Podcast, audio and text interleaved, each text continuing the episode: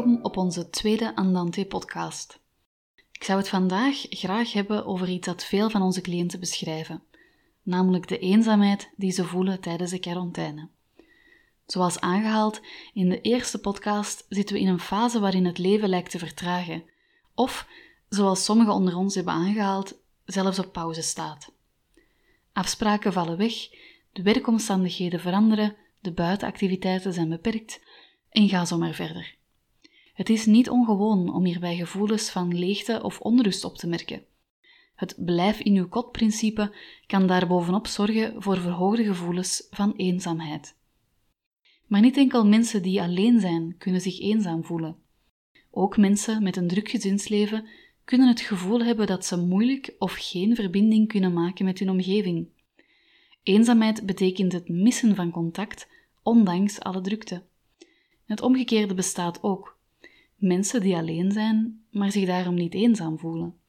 Ze missen geen mensen rondom zich omdat ze voldoende halen uit de gesprekken die ze af en toe hebben, of gewoonweg minder nood hebben aan sociale contacten. Beide gevoelens zijn oké. Er bestaat niet één juiste manier van hoe je je nu moet voelen.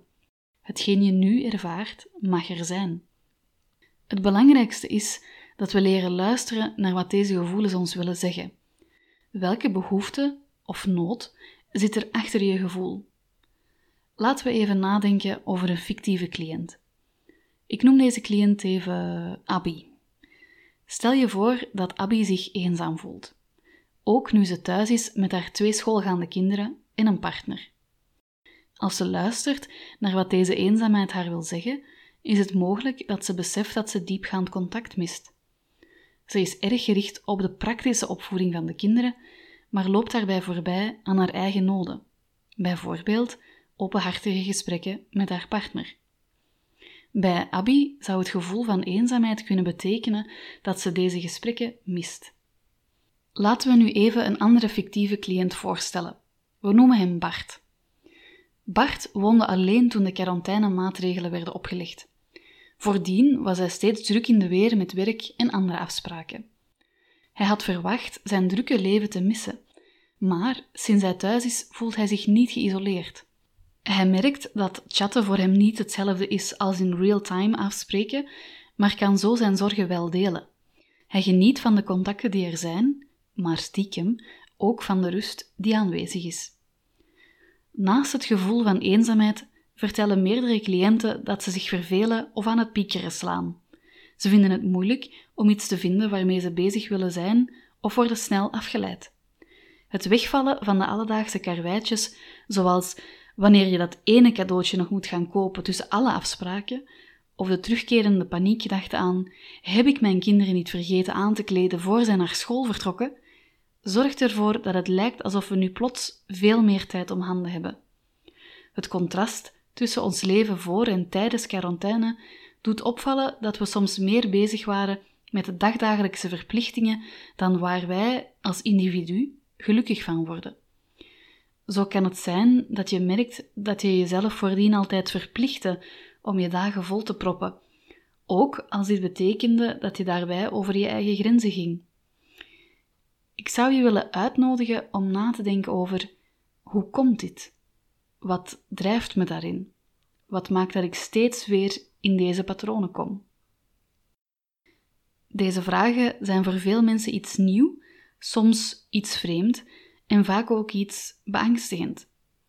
De antwoorden erop kunnen je helpen om jezelf beter te begrijpen en, in dat verlengde, ook beter voor jezelf te beginnen zorgen.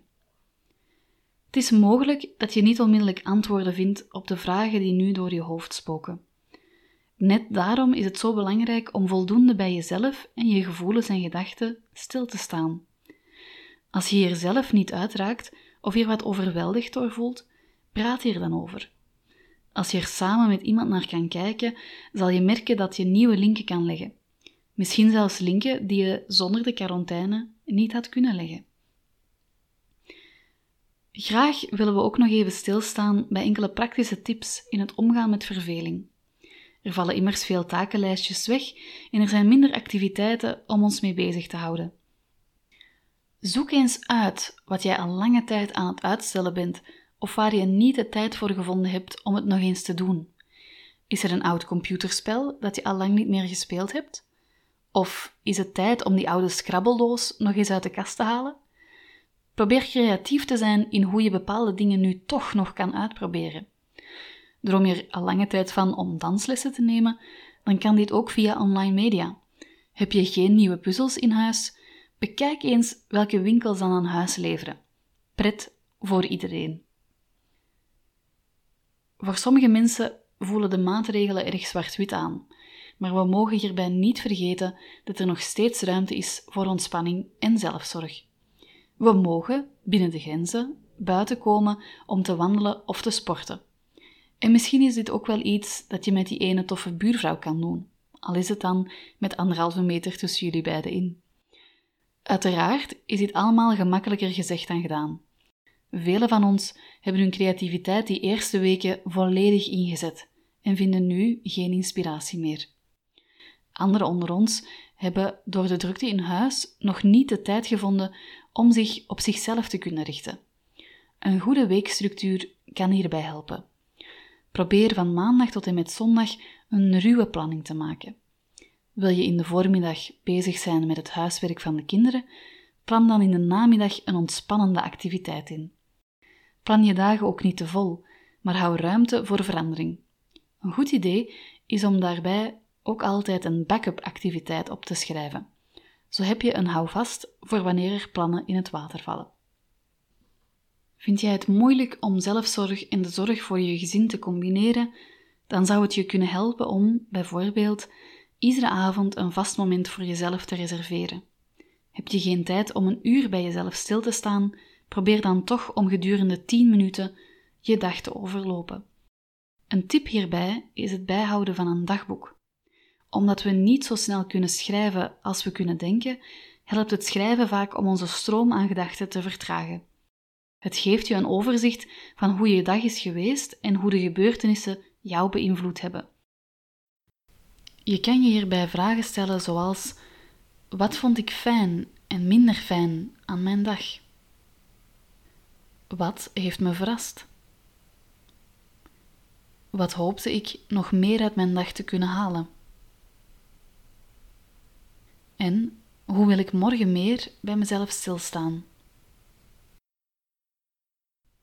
Als je op deze vragen een antwoord kan bedenken, zal je merken dat je langzaamaan ook bewuster zal worden van je eigen noden en gedachten.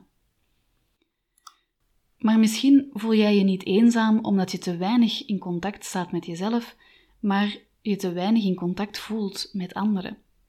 Heeft het bijvoorbeeld te maken met het wegvallen van die fijne, ontspannende pauze op het werk? Probeer dan een koffieklets met je collega's te organiseren via WhatsApp. We hoeven het niet altijd over belangrijke onderwerpen te hebben als we praten. Soms mag een gesprek ook over niets gaan. En op andere momenten hoef je helemaal niet te praten. Soms is samen kunnen genieten van een goed tv-programma net zo belangrijk om je minder alleen te voelen. En ook dit kan van op afstand. Is de reden voor je eenzame gevoel niet omwille van het wegvallen van praktische zaken? Probeer dan te zoeken naar wat er wel achter zit. Heb je meer nood aan diepgaande gesprekken met je beste vriend? Pols dan eens bij hem wanneer dit voor hem zou passen. Alleen al weten dat je je zorgen kan delen met iemand helpt vaak al om die negatieve gedachten of gevoelens tegen te gaan. Tot slot zouden we vandaag willen afsluiten met een positieve noot. Zoals dokter De Wachter in zijn Canvas-interview pleitte voor humor en creativiteit, willen we bij Andante pleiten voor wat we kunnen leren over onszelf. Een voorbeeld hiervan zou kunnen zijn dat je meer leert luisteren naar je gevoel. Merk jij dat je je eenzaam voelt? Probeer hier dan naar te luisteren en zoek je omgeving op. Of je er nu al uit bent of niet, de quarantaine is misschien een kans om te proberen om diepgaand contact te maken met onszelf of met anderen. Uitzoeken waar jij nood aan hebt en wat je gevoelens je willen duidelijk maken, kan daarbij een belangrijke stap zijn. Zoals wij in de eerste podcast ook zeiden, social distancing hoeft geen sociaal isolement te betekenen. Ik ben alvast benieuwd op welke creatieve manier jij binnenkort gaat proberen om contact te maken. Ik wens je veel succes. Graag tot een volgende keer.